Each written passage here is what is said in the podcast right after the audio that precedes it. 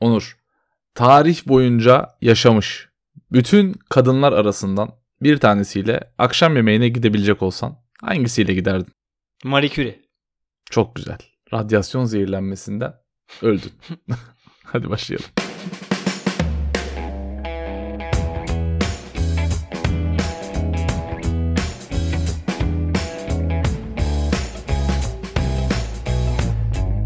Son derece standart bir soru olduğunu farkındayım ama hem bölümümüzle alakalıydı hem de seninle alakalı güzel bir bilgi verebilirdi bence bize.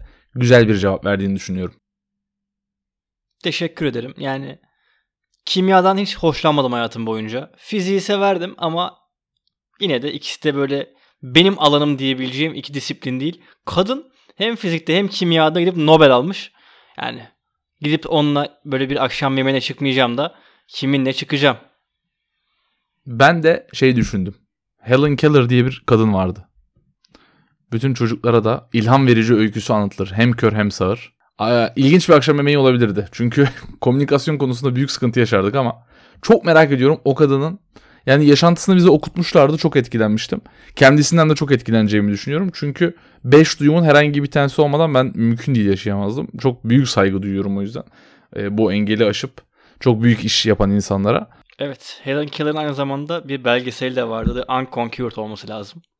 Vay be. Yanlışım varsa lütfen. Doğrudur. Güzel paslaştık. Bunu ben bilmiyordum mesela. Ödülleri de ödülleri de vardı ama önceden deseydim bakardım hangi ödülü aldığına ne yaptığına falan filan. Bakamadığım için. Mal olduğumuz için aslında bilmiyorum. Yani biz önceden hiç konuşmuyoruz. Sen spontane, ne diyeceksin ben ne diyeceğim. Spontane doğal. Doğal. O natürel. Evet. Gayet doğal akışında bir. Yani aklımıza ne gelirse. Aynen. Ama mesela soruyu sorduğumda soruyu soracağımı bilmiyordum. Ve aklına ilk gelecek cevabım böyle Marilyn Monroe falan gibi böyle aptal bir cevap olmasından çok korkuyordum. Çünkü gerçekten ne oturup ne konuşacaksın yani hani. Tam böyle şey erkek cevabı olurdu o. Bir şey erkek cevabı. Evet öyle abaza liseli erkek cevabı ederim. vermek istemedim. Yani açık konuşmak gerekirse. Evet belki aklıma Marilyn Monroe gelmiştir. Veyahut da Margot Robbie de gelmiş olabilir ama bunları podcast akışında söylemek bize yakışmazdı. Yani bir yani bir klas göstermek istedik yani. Yani en azından iki Nobel ödüllü bir kadını üç tane e, aktör ödülü olan kadına tercih etmek daha iyi oldu. Marilyn Monroe'nun üç tane ödülü olduğunu da düşünmüyorum bu arada ama neyse. Evet iki ödülü vardır bence Marilyn Monroe'nun. Peki. Pisleşmek istemiyorum daha fazla. Evet. Devam ediyorum. Hızlıca geçiyoruz buradan. Ee, bugün günün anlam ve önemine uygun bir bölüm çekiyoruz dizilere geçmeden önereceğimiz veya hani üzerine konuşacağımız dizilere geçmeden şöyle genel bir yine dizi dünyasından bahsedebiliriz. Çünkü biraz ara açtık. Ee, geçen hafta muazzam bir fikirle geldim ama çekemedik. Ukrayna-Rus savaşı ile alakalı konuşabilirdik çünkü Ukrayna Başkanı Zelenski bir dizi oyuncusu olduğu için oradan böyle dizilerden girip e, burada savaş savaşa yönelik ya da savaş karşıtı mesajlar verebilirdik ama tabii ki programımızın genel akışına uygun bir bölüm olmazdı. Ama bence yaratıcı bir fikirdi kendi adıma. Düşünüyorum yani. Kesinlikle öyle. Ben de çok beğenmiştim bu fikri. Hatta eğer ki Zelenski'nin muadili bir Türk bulsaydık o kim olurdu gibilerinden de konuşacaktık ama böyle siyasete belki kayardı. Gerçi azıcık kaymasına çok bir mahsur yok. Bu ciddi bir siyasi taraf tartışması değil çünkü. Ee, bugün de savaşın 11. günüymüş. Neler oluyor, neler bitiyor, müzakereler Türkiye'de olacak mı? Türkiye'de olursa kim yönetecek gibi sorunsallar da var. Peki sence böyle bir Zelenski gibi bir Türk olsa kim olurdu? Devlet başkanı olacak aynı zamanda. Cumhurbaşkanı olacak. Dizi oyuncuları arasından bir devlet başkanı mı seçiyorum şu an? Yani evet Zelenski hem aslında oyuncu hem de talk show'ları falan da var diye biliyorum. Yani böyle bir komedyen tarafı var adamın zaten. Komedyen olarak seçersek çok bariz bir seçenek var. Çünkü hani, benim için Türk komedyenlerde bir numara Cem Yılmaz açıkçası. Çok komedyen de tanımıyorum yenilerden mesela çok Doğu Demirkol mesela çok başarılı bir adam. Ee, çok komik de stand-up'ları var. Oyunculuğunu da çok beğeniyorum. Öyle diyeyim hani yenilerden bir cevap olsun. Yani Doğu Demirkol diyeyim bari cevaba. Evet yani Doğu devletin başına geçse ne olur bilemiyorum. Adamı ben de seviyorum ama ne bileyim ben daha çok Feyyazcıyım mesela. Feyyaz, ha. Feyyaz Yiğit. daha hoş olabilir bence yani. Hem atmış olduğu felsefik naralar. Bu arada Gibi dizisine buradan selam çakmış olalım. Çok beğeniyoruz ikimiz de. Çok Absürt iyi ya. komedi dalında bence. Çok iyi. Ekseni ne kadar sevmiyorsam e, Gibi o kadar çok seviyorum. Hakikaten iyi iş yapmışlar yani. Tatlı bir dizi. Buradan da adını anmış olalım. Şunu fark ettim. Doğu Demirkol muazzam bir siyasetçi adı. Hatta direkt Demirkol Partisi olarak girebilir yani DKP olarak böyle hani. çok güzel bir siyasetçi adı abi. Hakikaten çok sağlam bir soyadı var. Hani böyle e, siyasi hanedanlar vardır ya böyle bazı soyadlar özellikle hani tabii Amerika'da daha çok var işte Clinton'lar bilmemler falan. Türkiye'de bir böyle Demirkol hanedanı başlayabilirmiş. Bu arada bir Demirkol daha var. Mehmet Demirkol'u da çok severim. Bu ikisi parti kursa oy veriyorum şu an. Söyleyeyim yani. Evet Mehmet Demirkol'un yorumları bu arada çok mantıklı. Hakikaten siyasete girse bence iyi de iş yapar diye düşünüyorum. Çünkü adam çok klas konuşuyor abi. Yani ne konuşsa dinlersin o adamı.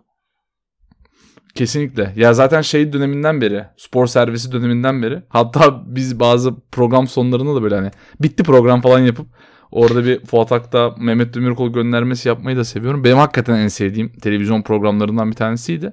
Ayrı ayrı takip edebiliyoruz bu kişilikleri ama tabii o eski NTV spor günlerini de özlemedim değil açıkçası.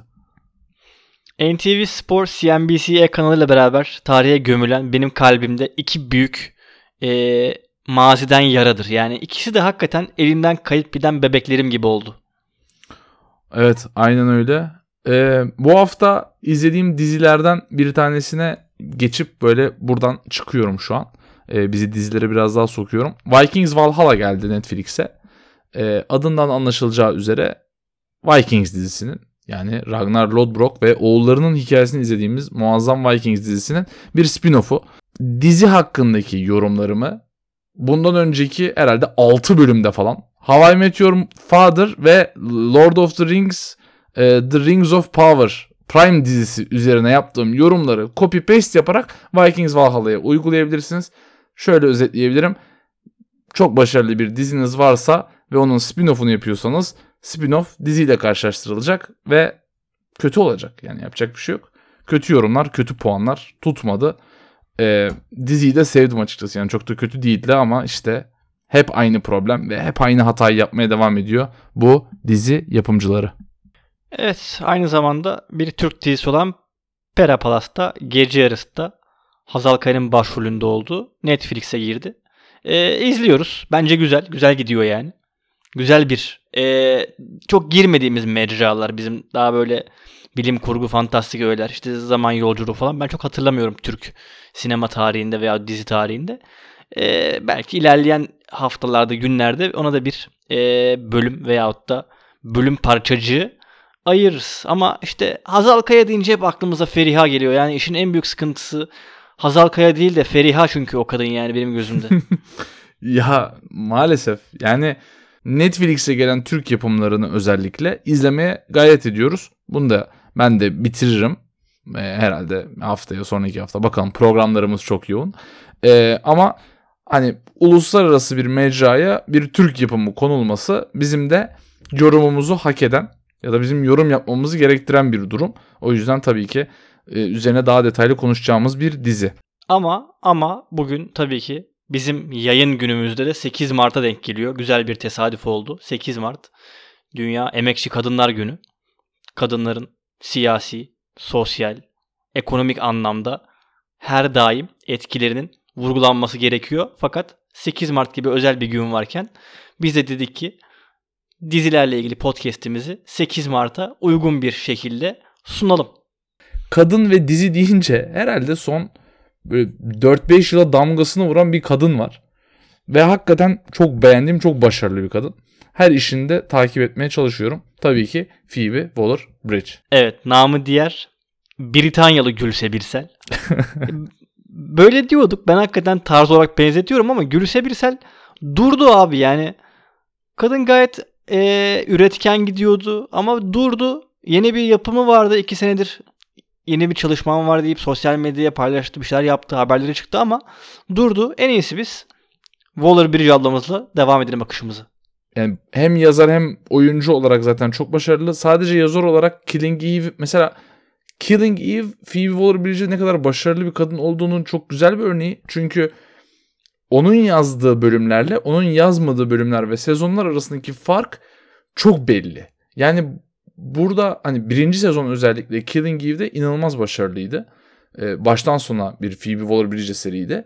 Ondan sonra başka projelere yoğunlaştıkça Killing başka yazarlar ve başka showrunnerlar tarafından devam ettirildi. Ve açıkçası dizinin kalitesi düştü benim gözümde. Yani hala iyi gidiyor dizi ama o aradaki kalite farkı mutlaka aradaki kalem farkı. Ve yani o kadar başarılı bir hale geldi ki bu kadının kalemi. James Bond'un son filmi yani Daniel Craig'in James Bond jübilesini yapacağı film o kadar kötü böyle bir yazarlar grubunun elinden geçiyordu ki adamlar Phoebe Waller-Bridge'i çağırdı. Gel gözün seveyim bize şu filmi adam et diye ve adam etti filmi.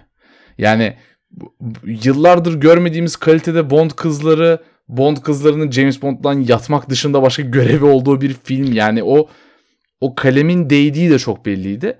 Yani kadın çok saygımı çok kazandı. Bundan sonra yapacağı işlerle de açıkçası takip edeceğim ve bozacağını da sanmıyorum yani. Gerçekten kadın tam bir joker. Yani BAFTA'sı var, altın küreleri var, Emmy ödülleri var. Bunun haricinde aklıma gelmeyen bilimum ödülü de vardır. Ve o muzip havayı inanılmaz iyi yansıtıyor. Gerçekten hani böyle bazen bazı Anadolu takımları kötü giderken sürekli olarak aynı adamları transfer edip birlikte kalır ya. Benim gözümde Phoebe Waller-Bridge o. Hakikaten dizileri adam edebilecek. Her türlü diziyi istediği yola sokabilecek bir kadın. Bu arada e, önümüzdeki yılda Mr. and Mrs. Smith'in dizisi geliyor. Sanıyorum ki Prime. Prime olması lazım. Orada da başrolde oynayacak. Donald Glover'la beraber. E, eğer ki Phoebe ablamız varsa o yapım her türlü tutar diyerek e, diziyi ben şimdiden listeme ekledim bu arada. Ee, senin başka bir bölümde önerdiğin bir dizi vardı. Phoebe'nin e, çok erken dizilerinden bir tanesiydi. Sadece alt, yani bir sezon sürebildi. Crashing. E, nereden izleyebileceğinizi bilmiyorum ama sanırım Netflix'te var. E, yani çok başarılı bir İngiliz komedisiydi ama nedense tutmadı. Yani bir şekilde belki Phoebe bıraktı. çok popüler oldu.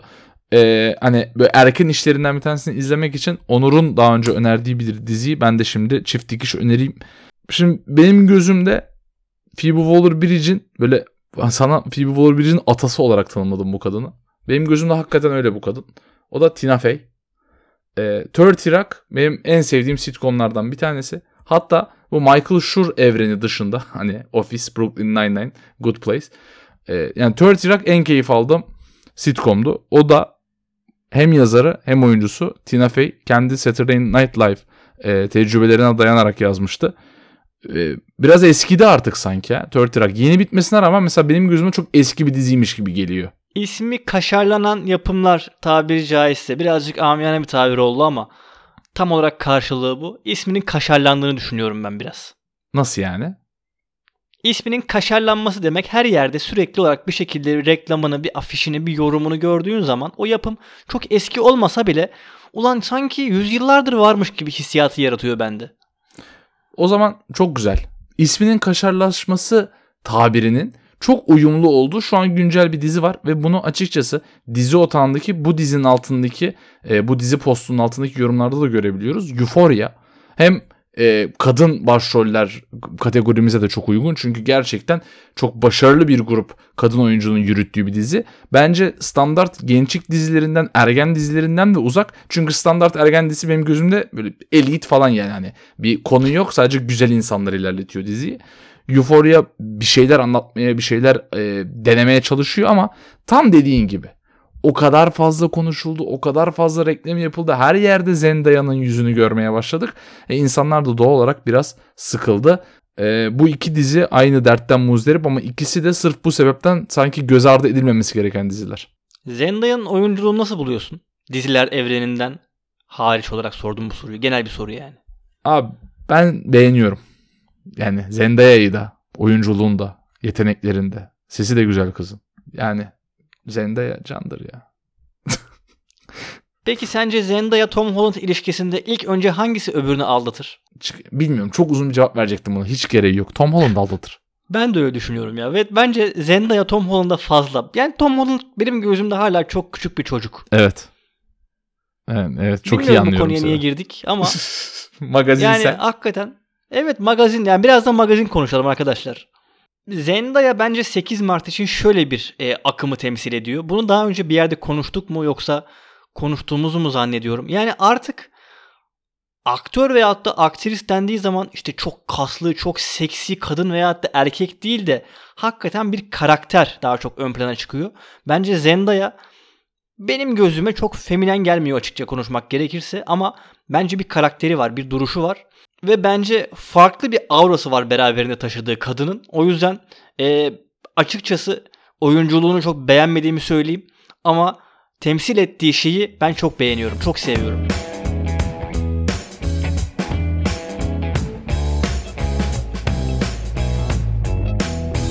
Şimdi 8 Mart deyince tabii böyle kadınların daha çok ön planda olduğu belli başlı diziler var. Bunların tabii ki en popülerlerini saymayız. Hani Queen's Gambit falan dersek burada yani biraz bayağı kaçabilir. Ama tabii ki izlemeyen varsa gidip izlesin.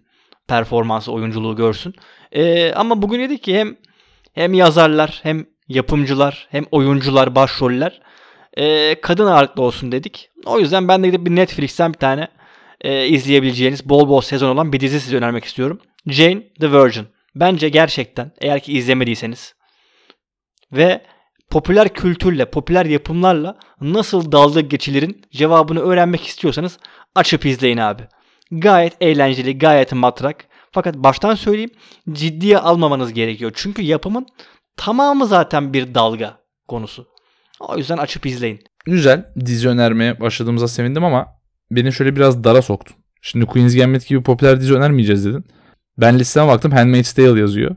Herhalde şey Google'a kadın başrollü diziler yazdığınız zaman birinci çıkan dizi Handmaid's Tale. Önermek için yazmamıştım. Sadece üzerinden bahsetmek için yazmıştım.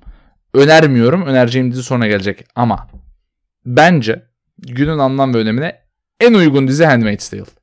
Çünkü hani distopik bir gelecekte ama o kadar gerçekçi bir distopik gelecek ki bu Margaret Atwood'un kitabından çıkan hikayeler, o karakterler. Yani tabii ki muhtemelen yakın gelecekte bu kadar vahşi bir e, hükümet şekli, bu kadar vahşi bir yönetim şekli, bu kadar vahşi bir rejim görmeyeceğiz. Umuyorum görmeyeceğiz. E, ama yine de çok gerçekçi hissettiren, çok böyle korkutan e, konular işledi Handmaid's Tale. Ve bence hakikaten bugün özelinde önerilmesi gereken bir dizi. Çünkü dünyanın çok büyük bir kesiminde o dizinin içinde yaşanan yok abi bu kadar da bu kadar da olmaz dediğimiz şeyler gerçekten dünyada şu an yaşanan e, vahşetler, canilikler. O yüzden hani tabii ki dünyanın en popüler dizilerinden bir tanesi. O yüzden öneri olarak söylemiyorum ama bugün bu diziyi söylemesek olmazdı. E, öneri olarak da şöyle biraz daha keyifli taraftan döneyim. E, NBC'de Good Girls diye bir dizi var. Üç tane çok başarılı kadın. Ee, böyle Breaking Bad benzeri bir iş yapıyorlar. Tabii ki kalitesine yakın yani tabii ki. Aynı klasmanda bile değiller ama bence eğlenceliydi. Böyle e, normal insanların suç işlemeye çalışması hikayesi benim her zaman ilgimi çekiyor. Çünkü çok hem komik olaylar ortaya çıkabiliyor hem de o normal karakterlerin gittikçe o suç dünyasının içine alışması. İşte o Walter White karakter gelişimi mesela. Ona benzer şeyler izlemek benim hoşuma gidiyor. O yüzden e, Handmaid's Tale'ın arkasına bir öneri vermem gerektiği için buradan Good Girls diyorum. Peki şimdi hem konuyu devam ettireceğim ama böyle bir ara konu sokmak istiyorum araya. Şimdi dedin ya o distopik bir hava var dedin. Handmaid's Tale'da. Evet. İşte gelecekte. Tamam şimdi sana şöyle bir soru soracağım. Sırf merakımdan bu arada. Yoksa 8 Mart'la bilgisi yok. Böyle dünyayı yakın zamanda saracak küresel bir felaket sence ne olacak? Tam pandemi yaşadık mesela şu anda. İşte 3. Dünya Savaşı belki çıkar. Çıkar bilmiyorum. Sonuçta emsalleri var. 1. ve 2. Dünya Savaşları olmak Hı. üzere. Sence böyle yakın gelecekte bizi ne bekliyor? En distopik ama en gerçekçi. Tamam. Şöyle. Bir en distopik cevabım var. O da uzaylılar. Bu içten içe istediğim ama biraz da komikli cevabım. Uzaylılar. Ama gerçekçi cevabım ve yani hakikaten bu konuda biraz korkuyorum. Ee, e, nükleer felaket. Çünkü haddinden fazla nükleer silaha sahip bir dünyada yaşıyoruz. O yüzden nükleer felaket olarak cevabımı veriyorum. Ama umarım uzaylılar olur. Peki uzaylılar sence ilk olarak nereye iner? Tabii ki Amerika'ya. Yani bu yani Hollywood yani lütfen lütfen Bakın bu kadar film izledik, dizi izledik. Yani Amerika dışında bir yere inmiyor bu adamlar. Evet ben uzaylılar gelecekse uzaylılar tarafından ilk teması kurulacak kişi olmaya adayım. Yani gönüllüyüm. Ölürüm ölmem. Teması nereden kurduklarına bağlı mı peki? Ha, ha. Yo hayır değil. Yani kendimi feda ediyorum bu anlamda. Güzel. tamam. Çirkin. Evet biraz. Uzaylı tarafından tecavüz edildiği gibi bir manşete taşımak istemem yani. Evet South Park'ın birinci bölümü direkt böyle başlamıştı. O yüzden bence sıkıntı yok yani. Buradan da 60 santimlik kral Eric Cartman'a selamlarımızı göndermiş olalım. Tamam anti parantezimi kapattım. Distopik havayı öğrenmiş olduk. Ee, sen demin ee, dizi önerisi verirken işte normal kadınların suç işlemesi falan dedin. Aklıma hemen o anda Inventing Anna geldi. Ee, çok Netflix gitmeye devam ediyorum ama beni muhabbet oraya getirdi. Asla ve asla 8 Mart'la ilgisi yok tabii ki ama başrolünde kadın var. Odağında kadın olduğu için sadece e, diziyi önermek istiyorum. Bir de benim için her zaman filmler veya hatta diziler gerçek bir hayattan esinlenildiği takdirde daha büyük bir anlam kazanıyor. O yüzden Inventing Anna bence güzel bir dizi bu arada. Yani normalde bir makaleden e, esinlenilerek oluşturulan bir dizi. Bence bir şans verilmeli. Çok fazla ön plana çıkartıyor Netflix. Bence burada bir hatası var. Yani inanılmaz fazla gözüme sokulan dizileri benim ilgisim çok gelmiyor. Biliyorum ki çoğu insan da aynı düşüncede. Umarım öyledir en azından. Ama bence dizi bir parça böyle bir başlayıp bakayım nasıl bir şeymiş denmeyi hak ediyor. Katılıyorum. Benim de çok ilgimi çeken bir diziydi. Zaten dediğin gibi Netflix bir şekilde e, önümüze sunuyor. Yani o derece ki hani biz böyle babamla koltukta oturuyoruz. Hani ne izleyelim falan diye böyle tartışıyoruz, konuşuyoruz bilmem ne derken Netflix'ten telefona bildirim gelip bak bunu izleyebilirsin diyor. Yani artık o dereceye gelmiş durumdayız. E, o yüzden hani biraz hayata böyle özel hayata işgal durumu söz konusu Netflix tarafından ama en azından izleyecek bir şeyler bulabiliyoruz sürekli. Ee, ben yine şimdi bir ikili yapacağım. Çünkü e, yani 2020 yılının hani 2020-2021 yılında böyle en fazla övgü alan aday olduğu bütün ödüllükleri toplayan I May Destroy You diye bir dizi var. Bir İngiliz yapımı. Ee, yazarı ve başrol oyuncusu siyahi bir İngiliz ve son derece ağır bir konusu olduğu için de burada Aa, böyle keyifli keyifli izleyin diye size önerebileceğim bir dizi değil. Ama zaten bütün manşetlerde ve bütün eleştirmenlerin ağzında bu dizi vardı. Hatta e, ödül döneminde dizi otağında da postu paylaşılmıştı. Altındaki yorumlara baktığımda fazla da izlendiğini görmedim. Çünkü yani İngiliz dizileri böyle Sherlock çapında olmadığı sürece genelde Türkiye'ye çok yansımıyor. Gerçi mesela Dijitürk'te bir BBC kanalı var. Ee, ben onu yakalıyorum arada. Benim hoşuma gidiyor. Ben İngiliz dizilerini seviyorum böyle. Ee, daha bölümleri daha kompakt oluyor sezonları da. Amerikan dizileri gibi uzatıp sakız yapmıyorlar her şeyi. Ee, I May Destroy You'ya bakmadıysanız bakın derim. Çünkü çok fazla ödül topladı. Çok fazla övgü topladı. Bunun yanına hemen bir öneri ekliyorum.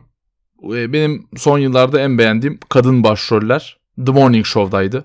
Hem Me Too hareketine gönderme yaptığı için hem de çok çok iyi bir kimya tutturduğu için Jennifer Aniston ve Reese Witherspoon e, en popüler olmasına rağmen Apple TV Plus olduğu için belki gözden kaçırdınız ve benim ikinci kez önerdiğim The Morning Show'a mutlaka bakmalısınız. Burada siyahiler dedin aklıma hemen şey geldi. Insecure geldi bu arada. Yani Türkiye'de tabii de popüler değil. Bilinmiyordur da fazla. Bir HBO dizisi. Yanlış hatırlamıyorsam Prime'da vardı ama yani. Niye HBO dizisi Prime'da var onu da bilmiyorum. Issa Rae hem başrolü hem yönetmeni.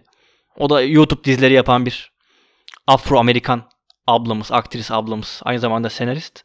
Ee, yani dizi beni çok çekmedi açıkçası ama sen siyahiler, kadınlar deyince aklıma ilk olarak Insecure geldi. Orada 5 sezonu vardı diye hatırlıyorum. Yani ilk başlarda akıyordu ama sonra ben koptum ama ya ben kopmam bir bakayım nasıl bir şeymiş diyor düşünüyorsanız e, bakmanıza fayda var Insecure'ın. En azından yurt dışında bize göre daha popüler. Fakat kadınlar denince benim aklıma ilk gelen daha önce de bir iki defa adını geçirdim hatta önerdim. Yanlış hatırlamıyorsam Prime dizilerinde önermiştim. Marvelous Mrs. Maisel. Her zaman söyledim, her zaman söyleyeceğim. Böyle bir kadın figürü, güçlü kadın figürü dendiği zaman benim aklıma ilk gelen dizi. Aynı zamanda inanılmaz eğlenceli. Ödül rekortmeni. Batılı'nın Karpatların, Vahşi Batı'nın Antların, Şahı, Kraliçesi. bütün dağların Maradona'sı. Maisel gerçekten o kadın figürünü çok iyi yansıtıyor. Yani işte evli çocuklarının anası evinin kadını figüründen bir anda başarılı bir komedyen nasıl çıkar bir anda başarılı güçlü bir toplum tarafından kabul görmüş saygın bir kadın nasıl çıkar hem bunu politik anlamda iyi veren hem de eğlencenin dozunu çok iyi ayarlayabilen bir yapım. O yüzden tekrardan böyle Mrs. Maisel'ın da adını anmış ve diziyi önermiş olmak istedim açıkçası burada. Marvelous Mrs. Maisel'da beni etkileyen şeylerden bir tanesi şu Rachel Brosnahan başrol. Ben o kadını ilk House of Cards'da izledim. Birçok insanın da olduğu gibi benim bir hayat kadınını canlandırıyordu ve hani hani çok böyle e, yani güçlü bir rolde değildi. Son derece işte siyasetçiler tarafından ezilen işte şantaj malzemesi olarak kullanılan böyle çok başı belada bir kadın rolünden gidip Marvelous Mrs. Maisel'da tam karşıtı bir karakteri oynayıp inanılmaz işler yaptığı için de tabii ki oyunculuk bunu gerektiriyor ama bakın oyuncuların birçoğu bu kadar zıt karakterleri bu kadar başarılı oynayamıyorlar. O yüzden bu konuda da yani çok çok başarılı buluyorum. Çok eğlenceli bir dizi. Evet 8 Mart temalı bir program oldu. Ama birçok da dizinin adını anmış olduk. Birçok diziyi önermiş olduk. Birçok da ünlü usta e, kadın sanatçıyı e, anmış olduk aslında burada. O yüzden bol kapsamlı, tatlı, geçişli, kendi misyonunu tamamlayan bir podcast yayını olduğunu düşünüyorum şahsen. Katılıyorum. Tabii ki bahsini geçirmediğimiz ve yorumlarda defalarca söyleyeceğiniz çok fazla kadın oyuncu, kadın yazar, kadın sanatçı var. Dizi dünyasına imza atmış. Ama yani 40 dakikada bütün dizi dünyasındaki bütün kadınlardan bahsetmemiz mümkün değil. Biz bizim dikkatimizi çeken veya sizin dikkatinizden kaçan dizileri de söylemeye çalıştık. O yüzden bence çok güzel bir bölüm oldu. Umarım siz de bu bölümü bizim beğendiğimiz kadar beğenmişsinizdir. Acaba kendi bölümlerimize çok güzel diyerek iticilik mi oluyor Onur? Bugün de harika bir performans sergiledi Kimer. İnanılmazız ya. Wow yani gerçekten. Marvelous yani hani gerçekten daha iyi bir podcast. Unbelievable. Yok yani evet. öyle gibi olmasın ama hakikaten dizi alanında çok iyi podcast yapıyoruz. yani çok egoist bir yaklaşım gibi olmasın ama bu kadar çok dizi izleyen bir ikili varsa getirin, tanıştıralım, kapışalım, münazara yapalım. Biz her türlü şeye açık ve hazırız. Evet biraz bizi şey gibi görüyorum son zamanlarda. Çok başarılı bir futbolcu ama böyle sakatlıklardan falan bir türlü sahaya çıkamaz ya. Böyle Jack Wilshere gibiyiz yani. Çok iyiyiz ama yani bir türlü oynayamıyoruz. Bölüm çekemedik birkaç haftadır. Bugün bile çok zor şartlarda çekiyoruz yani arkadaşlar. Sizin için yaptığımız fedakarlıklar. Ee, yani çok da değil abartmayalım. Ama yine de güzel yani bugün bölüm çekmemize sevindim. Umarım daha sık bölüm çekeriz Onur. Buradan sana da bir mesaj olsun bu. Bana da. Ee, bir araya gelebilirsek ve bölüm çekebilirsek ee, umarım siz de her çektiğimiz bölümü dinlersiniz yani. Ne diyeyim? Evet dinleyin, yorum paylaşın, etkileşimde bulunalım. Beraber bu bu kanal hepimizin arkadaşlar. Bu podcast hepimizin podcast'i. Bizi sizler yarattı. Biz sadece size ses oluyoruz. Bölüm sizin, içerik sizin. Önerin, çekelim, konuşalım. Muhabbet daha fazla cıvıklaşmadan artık bölümü kapatmanın vakti. Ee, bu bölümün kapanışında tabii ki tüm kadınların 8 Mart Dünya Emekçi Kadınlar Günü'nü ben de buradan bir kez daha kutluyorum. Kendinize çok iyi bakın ve hoşçakalın. Tüm emekçi kadınlar başta olmak üzere hepinize selamlar ve sevgiler. Hoşçakalın.